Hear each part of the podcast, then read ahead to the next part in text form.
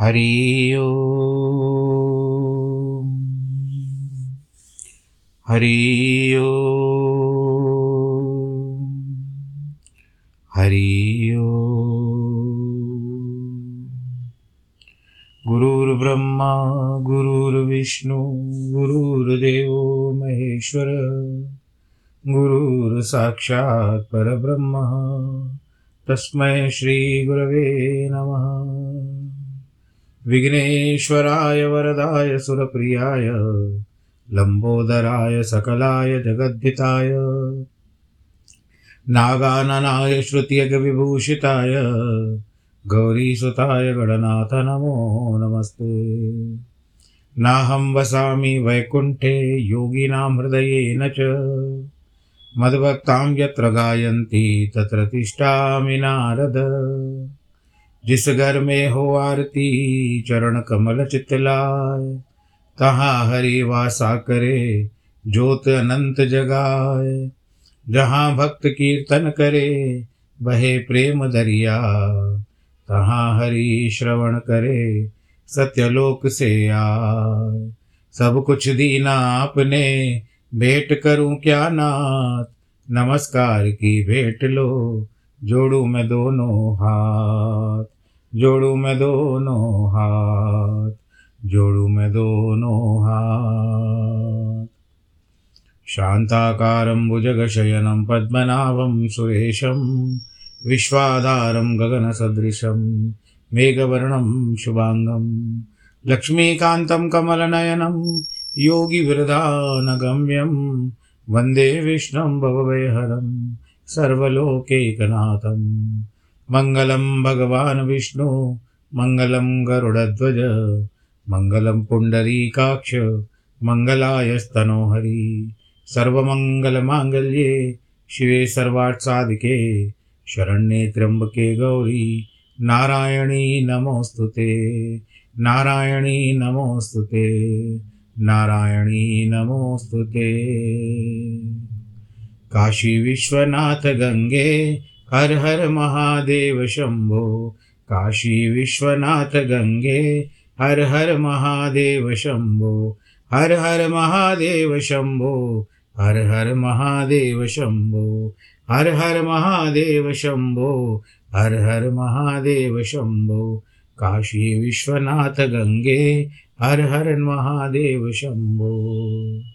बोलो शंकर भगवान की जय। सनत कुमार और व्यास मुनि आपस में वार्तालाप है। कथन जो कर रहे हैं, वो सनत कुमार जी कर रहे हैं, जो ब्रह्मा जी के मानस पुत्र हैं, और व्यास जी जो ऋषि पराशर के पुत्र हैं। और व्यास जी जिन्होंने सभी पुराणों की रचना की है, केवल विष्णु पुराण को छोड़ करके, क्योंकि आपने इसके पहले विष्णु पुराण का पाठ हमने किया था, कथा की थी। उसमें पराशर मुनि के बारे में बताया गया था। तो इस तरह से अब बात क्या आती है कि हिरण्याक्ष और हिरण्याक्ष जी जो जो थे, वो दोनों मर गए। मृत्यु को प्राप्त हुए मुनिवर एक समय हिरण्याक्ष का पुत्र अंधक, जिसको भगवान जी ने सौंपा था, हिरण्याक्ष को, भाइयों के साथ विहार में संलग्न था। घूमने फिरने में आनंद आ रहा था। उसी समय उसके कामासक्त मदांध भाइयों ने उससे कहा, अरे अंधे, तुम्हें तो अब राजा राज्य से क्या प्रयोजन है?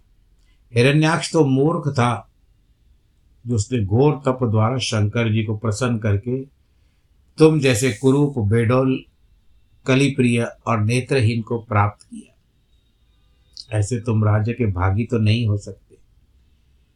क्योंकि भला तुम ही विचार करो। कई दूसरे उत्पन्न हुआ पुत्र भी राज करता है। न जाने कहाँ से आ गए और हमारे सर के ऊपर बैठ गए। सच पूछो तो निश्चय इस राज्य के भाग, भागी जो है, सच में अगर राज्य के अधिकारी है तो हम हैं। शरद कुमार जी कहते हैं, मुने, उन लोगों की बात सुनकर बेचारा अंधक दीन हो गया।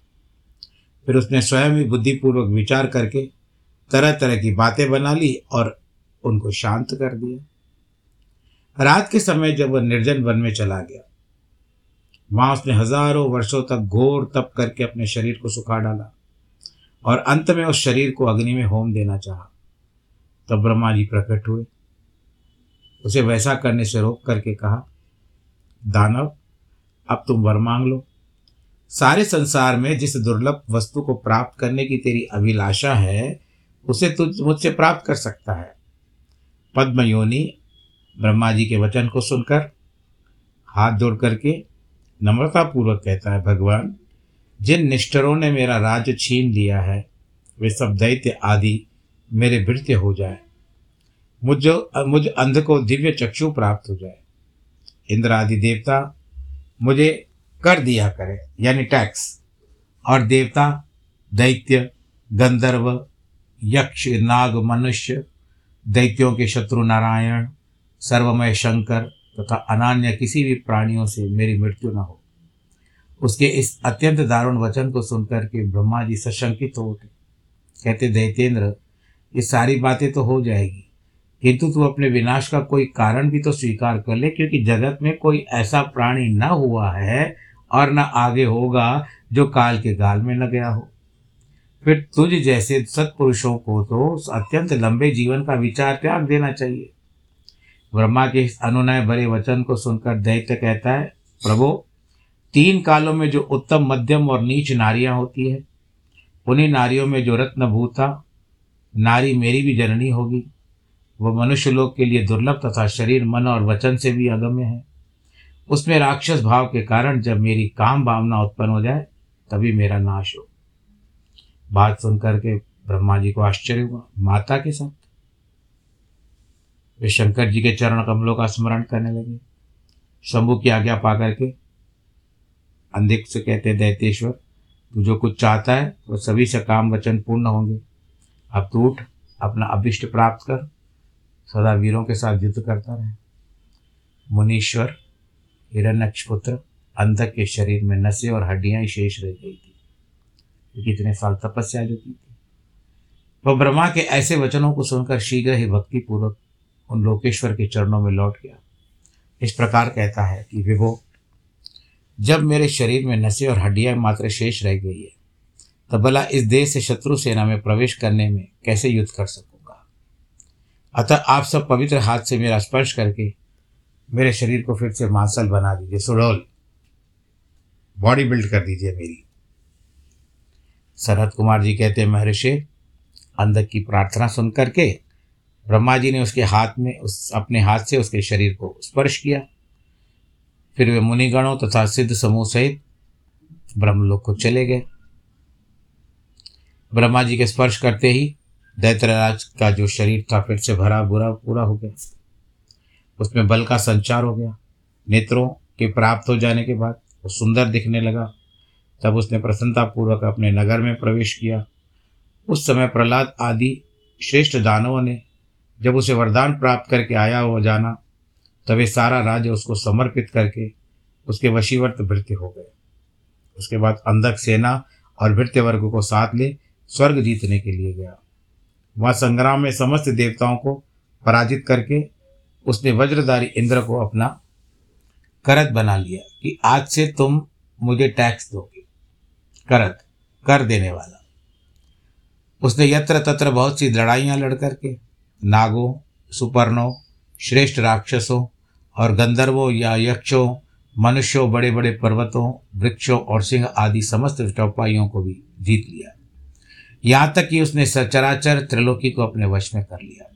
उसके बाद वह रसातल में, भूतल पर तथा स्वर्ग में जितनी सुंदर रूप वाली नारियाँ थी, उनमें से हज़ारों की ओर अत्यंत दर्शनीय और अपने अनुकूल थी। साथ लेकर विभिन्न पर्वतों पर गया, नदियों में गया, रमणीय तटों पर विहार करने लगा। आज भी कई लोगों को ऐसी इच्छाएँ होती है कि हम यहाँ पर घूमें, वहाँ पर घूमें, विदेश घूमें, हम यह देखें, वो देखें। किसी समय फ़िल्म आती थी, बहुत पुरानी। हम भी उस समय बालक थे around the world in eight dollars याद आ गया फ़िल्म का नाम? दुनिया की सैर कर लो। गीत था। मुझे फ़िल्म का नाम तो याद नहीं आ रहा है। आप में से किसी को याद आ जाए तो बता दो। Around the world in eight dollars यानी आठ डॉलर में सारे विश्व को घूम सकते थे उस समय की बात। तो हम लोगों को भी कईयों को होती है। अब जिस तरह से मैं आपसे अपने मन की बात साझा करूँ कि चार धाम, जिसमें बद्रीनाथ आ गया और उसके बाद जगन्नाथ जी आ गए पश्चिम में, उत्तर में बद्रीनाथ आ गया, पूर्व में जगन्नाथ आ गए, पश्चिम में द्वारकानाथ आ गए, बद्रीनाथ आ गए और रामेश्वर, चार धाम मेरे हो चुके हैं। बारह ज्योतिर्लिंगों का दर्शन हो चुका है। और माता वैष्णो देवी, अमृतसर, नांदेड़ इत्यादि जो जो विभिन्न स्थल है, दर्शनीय स्थल है और प्रचलित है, जहाँ पर स्पंदन होता है। जिस तरह से वास्तव में जाओ तो ऐसा लगता है कि किसी विभिन्न लोक में आ चुके ये भगवत कृपा से हुआ है। भाग्य में लिखा होगा, कई लोग तरसते रहते हैं कि हम तीर्थ जाएँ हमने कहा, बड़े हो, उम्र हो, बुज़ुर्ग हो, क्या करेंगे? उस समय चला भी नहीं जाता है। फिर क्यों न जब तक शक्ति है तब तक, और आप भगवान की दया से अभी भी अच्छा है, अभी भी घूम सकते कभी आप सबके साथ मिलकर के कार्यक्रम बनाएँगे, कोई तीर्थ स्थल पे चले जाएँगे किसी तीर्थ स्थल पर, आप लोग भी चलिएगा। पर वो जब प्रभु कराए जाकी रही भावना जैसी। भगवान ने उसकी पूरी कर वैसी, भगवान जी पूरी कर लेते हैं। न जाने क्यों भाव आ गया आपके पास ये साथ बोलने का। आज तीसरा साल चल रहा है कथा करते हुए। इक्कीस हाँ बीस से शुरू हुआ था ना? इक्कीस हाँ बीस। फिर उस बीस से शुरू की है कथा, इक्कीस, बाईस, तेईस। तो ढाई साल लगभग हो चुके हैं। अप्रैल के तेरह तारीख को।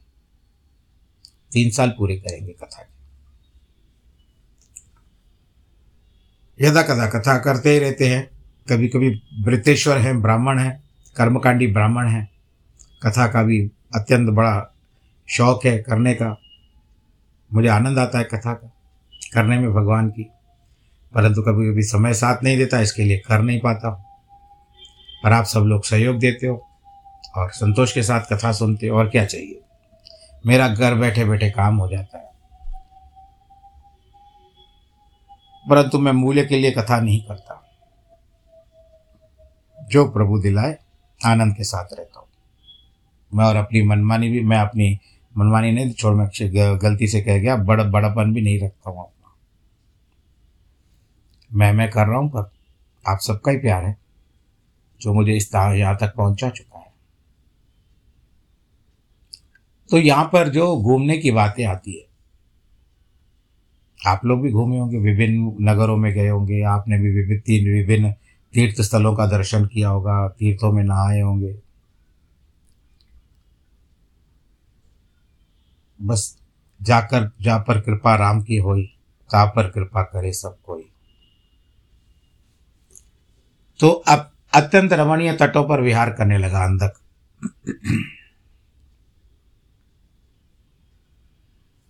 उसकी बुद्धि भी जो थी, अब धीरे धीरे क्या था? दुष्टों के साथ संग रखने लगा।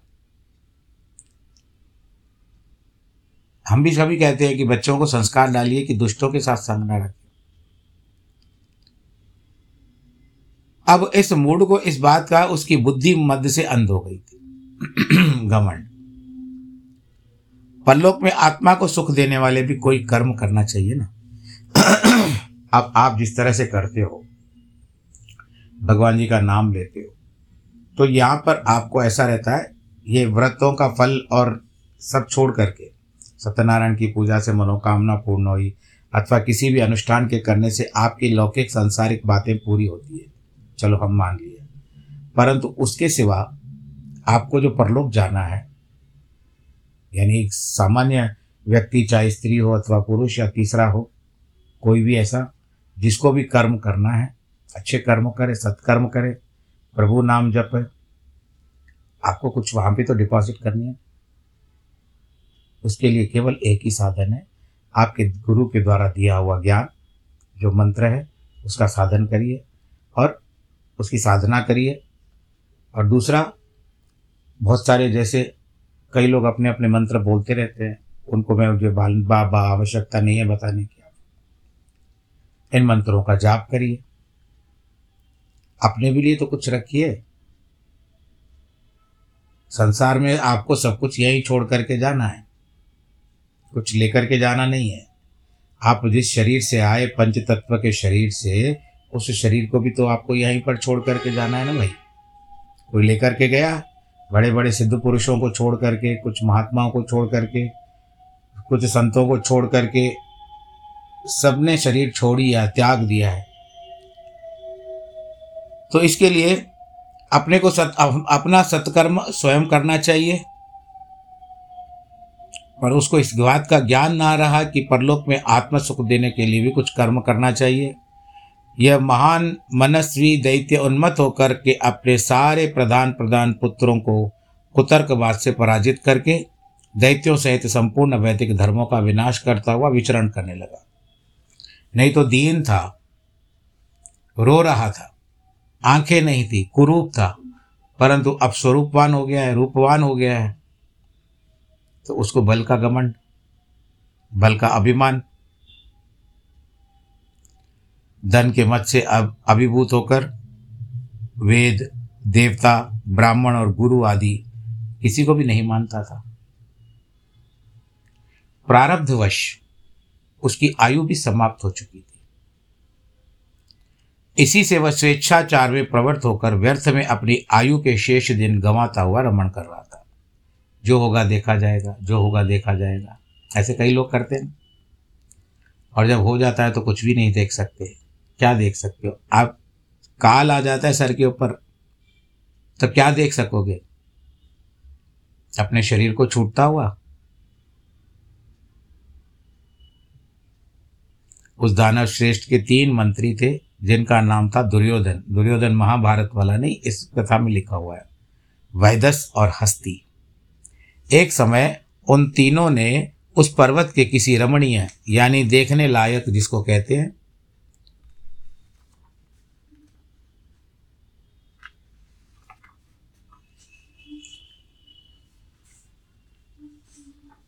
स्थान पर एक परम रूपवती नारी को देखा। उसे देखकर वे शीघ्रगामी, श्रेष्ठ दय दैत्य हर्षमग्न हो, तुरंत महादैत्यपति वीरवर अंधक के पास पहुँचे। बड़े प्रेम से उसे देखी हुई घटना का वर्णन करने लगे। मंत्रियों ने कहा, दैतेंद्र, यहाँ एक गुफा के भीतर हमने एक मुनि को देखा है। ध्यानस्थ होने के कारण उसके नेत्र बंद हैं, वह बड़ा रूपवान है। उसके मस्तर पर अंदर अंदर, अर्धचंद्र की कला अपनी छठा बिखेर रही है। कमर में गजेंद्र की खाल बंधी हुई है। बड़े बड़े नाग और उसके सारे शरीर के लिपटे हुए हैं। खोपड़ियों की माला उस जटाधारी का आभूषण है।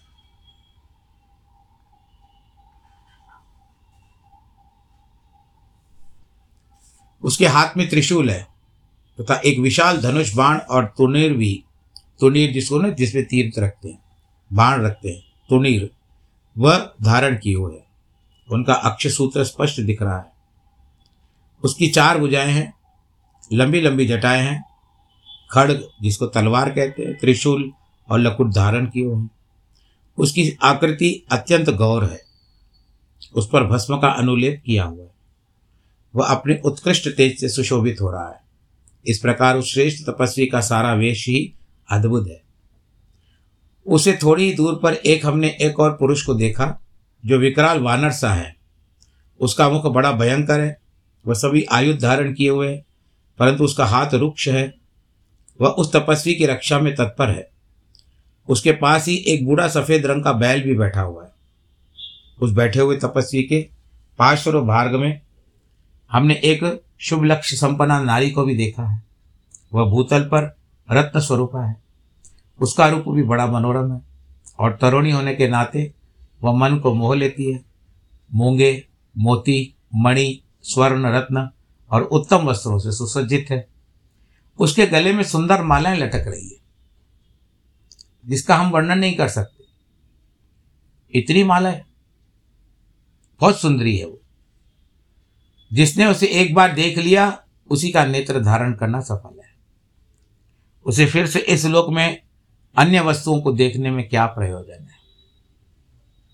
वह दिव्य नारी, पुण्यात्मा मुनिवर महेश की मान्या एवं प्रियतमा भार्या है। दैतेंद्र आप तो उत्तमोत्तम रत्नों का उपभोग करने वाले हैं। अतः उसे बुलाकर देखिए कि यह आपके भी देखने योग्य है। उसको बुलाइए। सनत कुमार जी कहते हैं मुनि श्रेष्ठ मंत्रियों के इस वचनों को सुन करके दैत्यराज अंधक धीरे धीरे काम के वशीभूत होने लगा, क्योंकि उसका वरदान काम कर रहा है अभी। उसके सारे शरीर में कंपन छा गया। फिर तो उसने तुरंत ही दुर्योधन आदि उसको उस मुनि के पास भेजा। मंत्रियों ने वहाँ जाकर मुनीश्वर को प्रणाम करके उनसे अंधकासुर का संदेश कहा तथा बदले में शिवजी का उत्तर सुन करके अंधक के पास लौट आए। मंत्रियों ने कहा, राजन, आप तो संपूर्ण दैत्यों के स्वामी हैं। फिर भी उस महान पराक्रमी वीरवर तपस्वी मुनि ने अपनी बुद्धि से त्रिलोकी को तृण के समान समझकर हँसते हुए कहा है कि उसे निशाचर का शौर्य और धैर्य अस्थिर है। आपके लिए कहा है। दैत्य को बता रहे हैं मंत्री। वह दानव, कृपण, सत्वहीन, क्रूर, कृतघ्न, धोखा देने वाला, सदा ही पाप कर्म करने वाला है। क्या उसे सूर्यपुत्र यम का भय नहीं है? कहाँ तो मैं, मेरे दारुण शस्त्र और मृत्यु भी संतत, संतस्त्र कर देने वाला युद्ध और कहाँ मैं वानर सा मुख वाला डरपोक निशाचर? जिसके सारे अंग बुढ़ापे से जर्जर हो चुके हैं। कहाँ, मेरा यह स्वरूप और कहाँ, तेरी मद, मंद भाग्यता, तेरी सेना भी तो नहीं के बराबर है। फिर भी यदि तुझमें कुछ सामर्थ्य हो तो युद्ध के लिए तैयार हो जा और आकर के अपनी करतूत दिखाओ। मेरे पास तुझ जैसे पापियों का विनाश करने वाला वज्र सरी का भयंकर शस्त्र है। तेरा शरीर तो कमल के समान कोमल है ना? ऐसी दशा में विचार करके तुझे तो रुचिकर प्राप्त हो रहा होगा। सनत कुमार जी कहते हैं, मंत्रियों की बात सुन करके माता पार्वती पर मोहित हो गया, क्योंकि उसने वरदान मांगा मांगा कि माँ के ऊपर जब कामा शक्ति हो जाए मेरी तब पार्वती पर मोहित हुआ, वह कामांध राक्षस विशाल सेना लेकर चल दिया। नंदीश्वर से युद्ध किया, बड़ा भयानक युद्ध हुआ। उस समय युद्ध स्थल में चर्बी मज़ा मांस, रक्त की कीच भर गई। सिर कटे हुए धड़ नाच रहे थे। कच्चा मांस खाने वाले जानवर व्याप्त हो गए। थोड़ी देर में दैत्य भाग खड़े हुए। तब पिनाकदारी भगवान शंकर, दक्ष कन्या, सती को बलिभांति धीरज बंधाते बोलते, प्रिय, मैंने जो पहले अत्यंत भयंकर महान पशुपात व्रत का अनुष्ठान किया था, उसमें रात दिन तुम्हारे प्रसंगवश होकर उसकी सेना का विनाश हुआ है। यह विघ्न सा आ पड़ा है, देवी। मरण धर्मा प्राणियों को जो अमरों को आक्रमण हुआ है यह मानव पुण्य का विनाश करने वाला कोई प्रकट हो गया है। अतः अब मैं पुनः किसी निर्जन वन में जाकर के उस परम अद्भुत दिव्य व्रत की दीक्षा लूँगा। इतना कहकर के उग्र प्रभावशाली महात्मा शंकर धीरे से अपना शिंगा बजाकर, जिसको शंख कहते हैं, एक अत्यंत भयंकर पावन वन में चले गए। हज़ार वर्षों तक उन्होंने तपस्या की। और व्रत निभाना देवों और असुरों की शक्ति से बाहर है। इधर शील गुण संपन्न पतिव्रता देवी पार्वती मंदराचली पर रहकर शिव जी के आगमन की प्रतीक्षा करती है। यद्यपि पुत्र स्थानीय वीर का वीरगण उसकी सुरक्षा में तत्पर है, फिर भी वो भयभीत रहती थी। उनको बड़ा दुख होता था। और इसी बीच वरदान के प्रभाव से उन्मत्त हुआ दैत्य अंधक, जिसका धैर्य कामदेव के बाणों से छिन भिन हो रहा था। वो मुख्य योद्धाओं के साथ गुफा पर चढ़ आया वहाँ सैनिकों सहित उसने वीरक गणों तथा अत्यंत अद्भुत युद्ध किया। सभी वीरों ने अन्न, जल और नींद का परित्याग कर दिया था। इस प्रकार युद्ध लगातार पाँच सौ दिन तक चलता रहा। लगभग डेढ़ साल के आसपास। अंत में दैत्य की भुजाओं के छूटे हुए आयुधों से नंदीश्वर घायल हो गया। और वो गिर पड़ा, मूर्छित हो गया। गुफा का दरवाज़ा ढक गया उसके कारण। उसको खोला जाना असंभव था, क्योंकि गुफा के द्वार पर गिर पड़े थे नंदीश्वर। फिर दैत्यों ने दो घड़ी में सारे वीरक गणों को अपने अस्त्र शस्त्रों से आच्छादित कर दिया। तब पार्वती ने भगवान विष्णु और ब्रह्मा जी का स्मरण किया।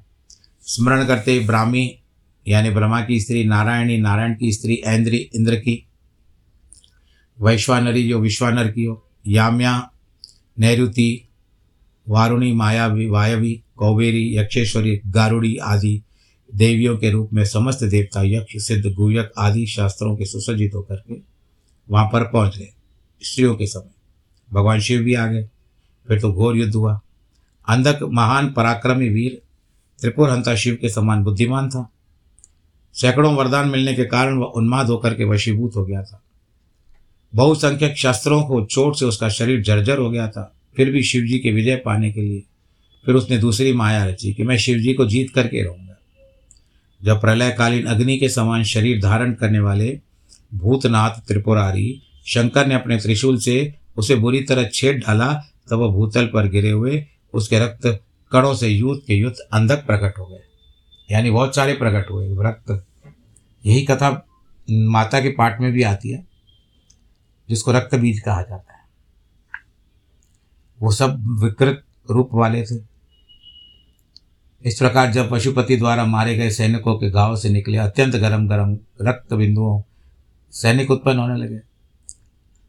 जिसे मारते जाते वो और रूप हो जाता। और आखिर में उग्र रूप विकराल और कंकाल मात्र था। वह स्त्री रूप शंभु के कान में निक, से निकला। तब उस देवी ने रणभूमि में उपस्थित होकर अपने युगल चरणों से पृथ्वी को अलंकृत किया। तब सभी देवता उनकी स्तुति करने लगे, तत्पश्चात भगवान ने उनकी बुद्धि को प्रेरित किया। फिर तो वो क्षुदार्थ होकर रण के मुहाने पर उस सैनिकों के साथ युद्ध करने लगे, वो रक्तपान करने लगी। राक्षसों का उत्पन्न होना बंद हो गया।